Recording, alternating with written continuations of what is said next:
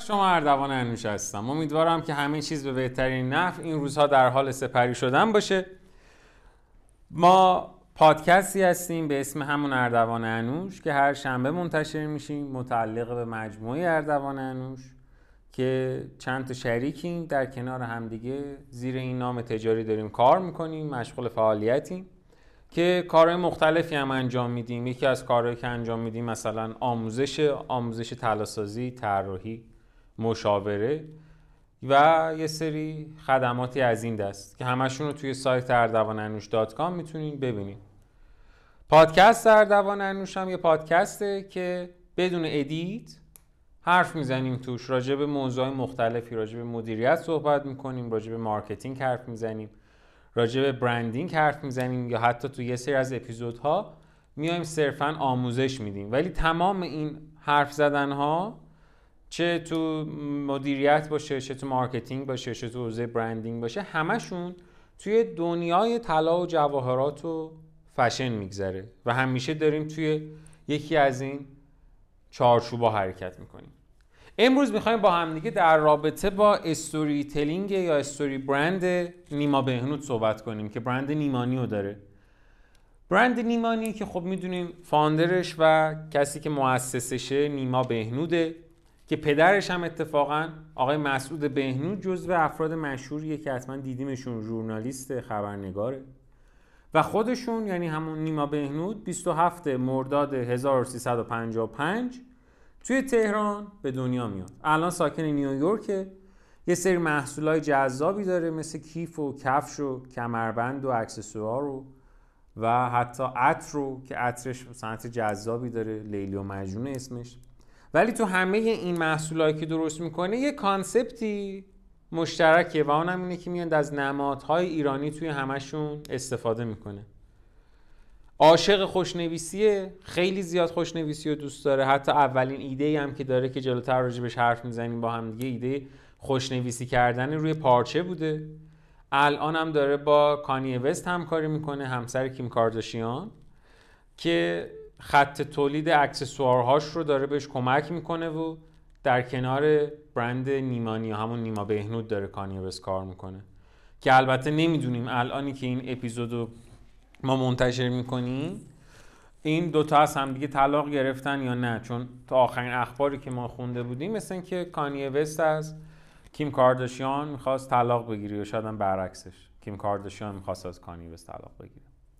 توی نوجوانی زمانی که نیما بهنود ایران بود عاشق هنر ایرانی بودش. یعنی اصلا جز اون افرادی بود جز معدود نوجوانهایی بودش که توی اون سن و سال خیلی زیاد هنر ایرانی رو دوست داشته خوشنویسی و خطاطی و چیزایی مثل این.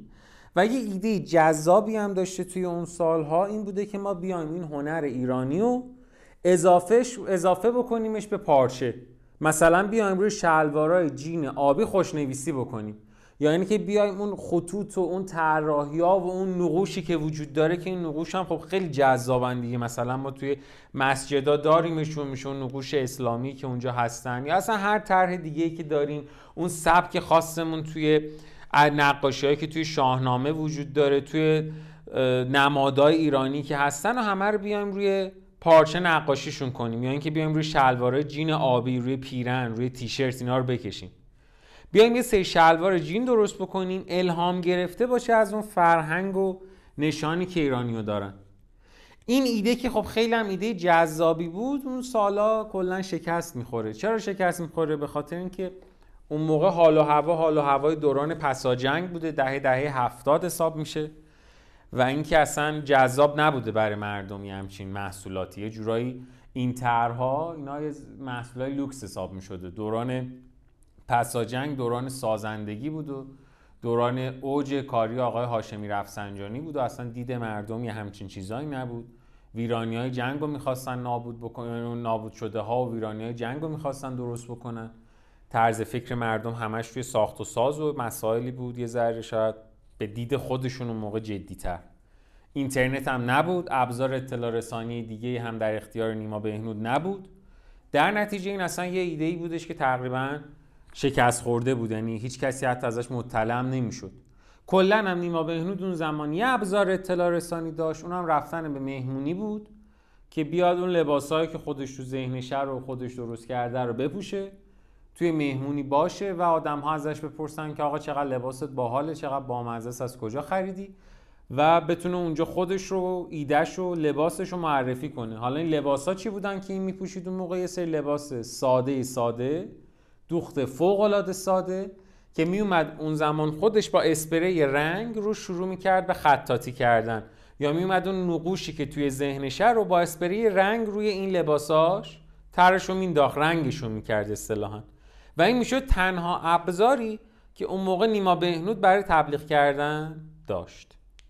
تا اینکه سال 1993 که میشمون سال 71 خودمون نیما بهنود ویزای امریکا رو می‌گیره. پا میشه میره سان فرانسیسکو پایتخت استارتاپ ها میره اونجا و ادمیشن می‌گیره از یه دانشگاهی به عنوان طراح لباس. و میشه طراح لباس رو شروع می‌کنه به درس خوندن و طراحی می‌کنه و درس رو پشت سر همدیگه پاس می‌کنه مثل اینکه شاگرد خیلی خوبی هم بوده اونجا.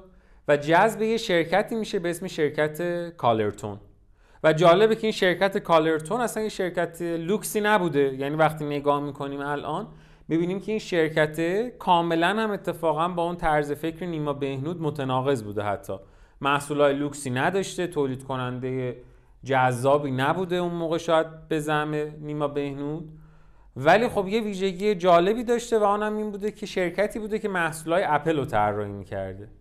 ولی خب میگیم دیگه خیلی طرز فکر شرکته با طرز فکر نیما بهنود یکی نبود و در نتیجه باعث میشه تا از اون شرکت نیما بهنود بعد چند سال بیاد بیرون. و خیلی جالبه که اصلا کلا اون عرصه رو عوض می‌کنه. یعنی میره تو حوزه تبلیغات مد و بازاریابی مد. میره fashion marketing می‌خونه میره fashion advertising می‌خونه و توی اون حوزه سعی می‌کنه کار بکنه و برای خودش کار پیدا بکنه. یه تغییر جهت عجیب غریبی میده.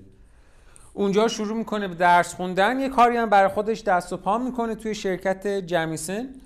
به عنوان مدیر خلاق که بهش میگن اصطلاحا کریتیو منیجر یکی از اون شغلای خیلی جذاب مدیر خلاق. اتفاقا این ایده هم که داشته برای اینکه این شغل رو پیدا کنه ایده معرکه ای بوده.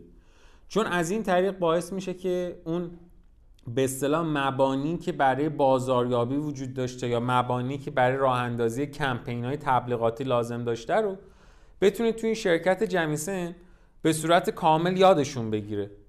یعنی اون اول میره توی امریکا طراحی لباس می‌خونه بعد خودش میره کامل کننده خودش میشه پا میشه میره تبلیغات و مد و بازاریابی می‌خونه.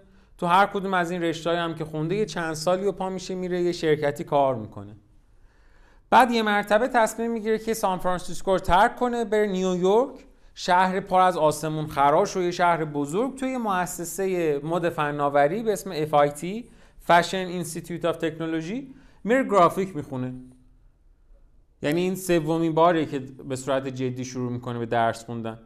میره گرافیک می‌خونه و توی این گرافیک خوندنش هم خیلی علاقه پیدا می‌کنه به تلفیق مدرنیسم و کلاسیک. یه جورایی مثلا انگار علاقه من شده بوده به سبک پست مدرن. خب می‌دونید یه کلاسیک این شکلیه که ما مییم از ابزارهای سنتی ابزارهای کلاسیک استفاده می‌کنیم. یه ایده کلاسیکی داریم. توی مدرن ابزارمون مدرنه ایدمون هم مدرنه. توی پست مدرن اینا با هم دیگه تلفیق میشن. ابزاره می‌تونه کلاسیک باشه ایده مدرن باشه یا برعکسش. خیلی خوشش میومده اینا رو با هم دیگه تلفیق کنه. تو همون شروع کارش هم توی مؤسسه یا توی مدرسه این مد و فناوری که بوده خیلی زیاد علاقه داشته که میاد این موتیف های سنتی ایرانی ها رو توی نقاشی روی بوم استفاده می‌کرده. خیلی هم جذاب بوده هم برای خودش هم برای استادایی که داشتن ولی خودش یه مشکلی داشته کارش. یعنی وقتی باهاش صحبت می‌کردم مثلا موقع دوستاش و اینها می‌گفت آقا این یه باگی داره این کاره اینه که نقاشی رو بومه اونجوری که دلم می‌خواد نمیشه. یه جورایی داره محدودم می‌کنه. من این موتیفه رو دوست دارم. مثلا یه جور دیگه این ایده هر رو پیاده سازش کنم. یه حس محدود شدنی به هم میده. میره جلو با این حسه میره جلو میره جلو میره جلو تا یه جای دیگه با خودش میگه آقا این محدود شدنه دیگه داره خیلی اذیتم می‌کنه. برگردم بیام سراغ اون ایده ای که توی ایران داشتم. از دوره نوجوانی می‌خوام برم سراغ اون ایدهه. میره شروع می‌کنه به طراحی و خوشنویسی روی پارچه. خوشنویسی و طراحی و استفاده از هم موتیفای سنتی ایرانی ها روی پارچه شلوار پیرن دیگه هر چیزی که گیرش میاد و با توجه به اینی که گرافیک هم خونده بوده طراحی لباس هم خونده بوده سعی می‌کنه بیاره تو این ایده تلفیقشون بکنه. سال 2004 هم میره برندی رو ثبت می‌کنه با نام برند نیمانی برای اینکه حال و هوای سال 2014 2004 بیاد تو ذهنمون 2004 اون سالی میشه که گوگل میره برند یوتیوب رو می‌خره. یعنی مثلا توی همچین حال و هوایی بوده. و توی اون سالها برند نیمانی شروع می‌کنه به کار کردن. میومده با یه خط نستعلیق مشکی شعرها و اشعار مولانا رو میومده روی پارچه مینوشته. و اون پارچه ها رو تبدیلشون می‌کرده حالا یا به لباس یا تبدیل می‌کرده به پیرن یا تبدیل می‌کرده به شلوار یا تبدیل می‌کرده به کیف. ولی همشون توشون یه کانسپت ثابتی بوده. خط نستعلیق مشکی و اشعار مولانا. خیلی هم جذاب بوده برای مردم. بعد جالبه که همینجوری که میریم جلوتر فروش نیما بهنود از اینترنت هی زیاد و زیاد و زیادتر میشه. دیگه کار به جایی می‌رسه که نیما بهنود هرچی collection تولید می‌کرده این collection ها خیلی راحت فروش می‌رفته. کاراش هم معمولا کارهای limited ی بودن. یعنی مثلا نمیومد از یه شلواری 100 تا بزنه هزار تا بزنه. کارا محدود بودن limited بودن ولی فروشش از اینترنت اون موقع مغازم نداشت. از اینترنت خیلی خوب بود. حالا باز برای اینکه همون حال و هوای بیاد دستمون زمانی که نیما بهنود داشت تو اینترنت فوق العاده میفروخت در امریکا یعنی در همون کشوری که نیما بهنود کار می‌کرد و فروش داشت حباب dot com به وجود اومده بود. حباب dot com چی بود؟ حباب dot com یه وضعیتی بود در امریکا که شرکت ها می‌گفتن آقا کار کردن تو اینترنت خیلی معرکه است و خیلی عالیه و آدم ها تشویق می‌کردن مردم به کار کردن و درآمد داشتن از اینترنت. کار به جای رسیده بود که مردم استعفا می‌دادن از کارشون توی شرکت ها می‌رفتن یه دونه هاست و دامین میخریدن و یه فروشگاه اینترنتی راه مینداختن و شروع می‌کردن اونجا سعی می‌کردن کسب درآمد داشتن. دیگه از هر مثلا مثل وضعیتی که بود یه زمانی تو ایران هر کسی رو باش صحبت می‌کردی فعال بورس بود. اون موقع هم دیگه هر کسی رو باش حرف می‌زدیم فعال اینترنت بود. یه فروشگاهی داشت تو اینترنت و یه کاری داشت تو اینترنت می‌کرد و اصلا یه جور عجیب غریبی همه رفته بودن سراغ کسب و کار اینترنتی. فقط یه مشکلی وجود داشت این بود که همه فروشنده شده بودن خریدار نبود. شرکت ها یکی در میون هی داشتن اعلام ورشکستگی می‌کردن. این وضعیتی وضعیتی توی امریکا که بهش میگن اصطلاحا حباب dot تو وضعیت حباب dot com نیمانی داشت میفروخت. حالا قضیه فقط حباب دات کامه نبود. مشکل نیمانی یعنی اصلا یکی از عجایبی که نیمانی تونست باش دست و پنجه نرم کنه و خیلی هم موفق ازش بیاد بیرون جدای از اون بحث حباب دات کام این بود که داشت تو دل امریکا در نیویورک لباسهایی رو به مردمانی میفروخت که اصلا آدما نمیفهمیدنش. یعنی خطه قشنگ بود شعره که روش نوشته شده بود قشنگ بود نستعلیق بود زیبا بود. ولی امریکایی که می‌خواست بخرتش اصلا نمی‌فهمید این خطه چیه. یا اصلا متوجه نمی‌شد که روش چی نوشته. و این خب خودش خیلی جذاب بود. و اینجا که ما می‌فهمیم که نیمانی چقدر اون سالهایی که رفتش اون به مدرسه بازاریابی و تبلیغات مد خوند و بعد رفتش بازاریابی مد خوند و fashion marketing خوند و اینها چقدر اینجا به دردش خورد که تونست بیاد با یه علم درستی کاری بکنه که اصلا واقعا کارستون بوده. بعد از نظر روانی هم از نظر شخصی هم نیمانی خیلی عاشق کلکسیون داریه نیمانی که نه دیگه خود نیما بهنود نیمانی که برندشه. ترم جمع می‌کنه اسکناس جمع می‌کنه اسناد قدیمی جمع می‌کنه. بعد از همون دوران مدرسه گرافیکش هم اینو به برده که هی اینا رو که قدیمیان رو جمع می‌کرد. بعد میشینه با خودش فکر می‌کنه ببینه اینا رو چجوری می‌تونه تلفیقشون کنه با یک چیز مدرنی. و این قضیه انقدر میره جلو که تو محصولات الانش هم می‌بینیم که دیگه قضیه فقط مولانا یا فقط شاهنامه و حافظ دیگه نیست. از سمبولای دیگه هم استفاده می‌کنه. برج آزادی رو داره سمبولای ملی ایران رو داره. حتی طرح اسکناسای قدیمی رو میاد استفاده می‌کنه. و اینجوری سعی می‌کنه بیاد یه سری المان و المانایی هم که اکثرا قدیمیان و کلاسیکن و بیاد با یه سری ایده مدرنی تلفیقشون بکنه و یک شاهکار معرکی رو درست بکنه.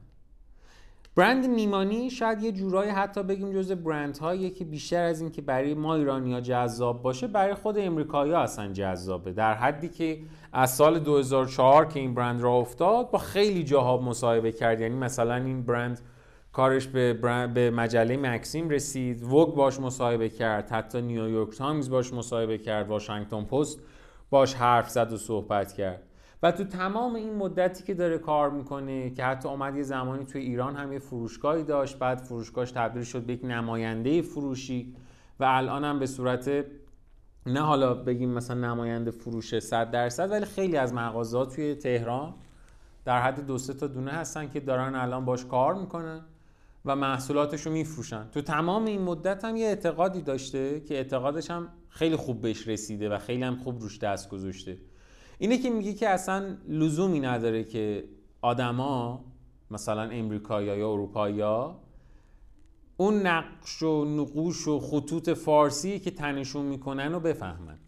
من از المانهایی دارم استفاده می‌کنم که این المانها ایرانیان و انقدر زیبان که به تنهایی بدون حتی فهمیدن اون چیزی که شما داری میپوشیش می‌تونه برای جذاب و زیبا باشه که خیلی هم ایدش ایده درستیه خیلی جذابه. مثلا اون هی نیمانی که استفاده می‌کنه هی دو چشم هی که ما روزانه داریم مینویسیمش و اون میاد با اون سبک تلفیق کردنش یک زیبایی رو توی دل این به وجود میاره.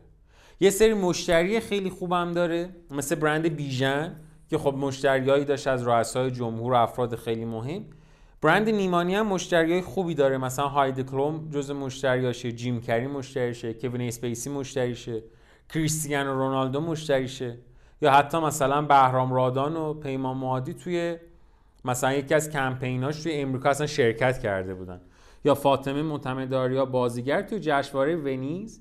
یه کیف لاجوردی دستش می‌گیره از برند نیمانی که طرح یکی از مساجد قدیمی ایرانه. چند تا کار جذاب می‌کنه برند نیمانی توی این مدت. مثلا اینی که جز برندهاییه که به قدرت هشتگ خیلی اعتقاد داره. برای همین هم دیده باشین زیر پستاش خیلی هشتگ می‌ذاره. هشتگ های قدرتمندی هم استفاده می‌کنه. محصولاتش اکثرا تک ساختن یا تک دوزن. یه دونه ازشون زده. تعداد زیاد اکثرا نداره ازشون. حالا بجز دیگه زیورالاتشو یا مثلا عطرش و اینها. و یه ویژگی که داره برند نیمانی که من خیلی دوستش دارم خیلی خیلی دوستش دارم و به نظر من خیلی جذابه اینه که برند نیمانی جز افرادیه که آکادمیک یاد گرفته. یعنی طراحی لباس رو رفته آکادمیک یاد گرفته. مد و بازاریابی و تبلیغات و آکادمیک رفته یاد گرفته. اون طرف گرافیک و اگر تو کارش احتیاج داشته رفته یاد گرفته. چیزی که وجود داره اینه که شاید همه رو نرفته دانشگاه همه رو نرفته هاروارد همه رو نرفته MIT با اینکه مثلا دانشگاهی که دانشگاه خوبیه. همون مؤسسه مد و فناوری FIT Fashion Institute of Technology که توش گرافیک خونده اینو اصلا بهش میگن MIT گرافیک یعنی اینقدر اون مؤسسه مؤسسه قویه. ولی کلا نکته جذابی که تو زندگی این فرد وجود داره اینه که هر زمانی هر چیزی لازم داشته رفته یادش گرفته. هیچ وقت با این دید شاید بهش نگاه نکرده بگه که خب من نیما بهنودم بابا مسعود بهنوده ما خب پول داریم ما داریم کار می‌کنیم و می‌تونیم خیلی از اینها رو برون سپاری بکنیم و بدیم افراد دیگه ای انجامش بدن. صد درصد الان به اونجا رسیده که خیلی از اینها رو شرکت ها دارن براش انجام میدن. خیلی از اینها رو مثلا تبلیغاتش شاید الان یک مؤسسه تبلیغاتی بزرگی داره انجام میده. اما چیزی که هست اینه که اون نقاط کلیدی کسب و کارش رو پیدا کرده و حداقل اون کلیدی ها رو خودش رفته یاد گرفته. حتی اگر الان انقدر بزرگ شده و تونسته اونا رو برون سپاری بکنه. چیزی که وجود داره اینه که ما به برند نیمانی افتخار می‌کنیم از اون بیشتر به مؤسسش نیما بهنود افتخار می‌کنیم که تونسته هم بحث مد اسلامی رو حالا مد اسلامی که نمی‌تونیم بگیم نمادهای اسلامی رو خیلی خوب معرفی کنه. و از اون مهمتر این که خیلی جذاب تونسته ایران و ایرانی و نشانهای ایرانی رو به آدم ها در اقصانقات دنیا معرفیشون بکنه. دمش گرم واقعا. مرسی از اینکه این اپیزود هم در کنار ما بودیم ما خیلی کیف می‌کنیم حرف می‌زنیم با هم دیگه گپ می‌زنیم صحبت می‌کنیم. امیدوارم که شما هم دوست داشته باشین. تا شنبه دیگه خدا نگهدار.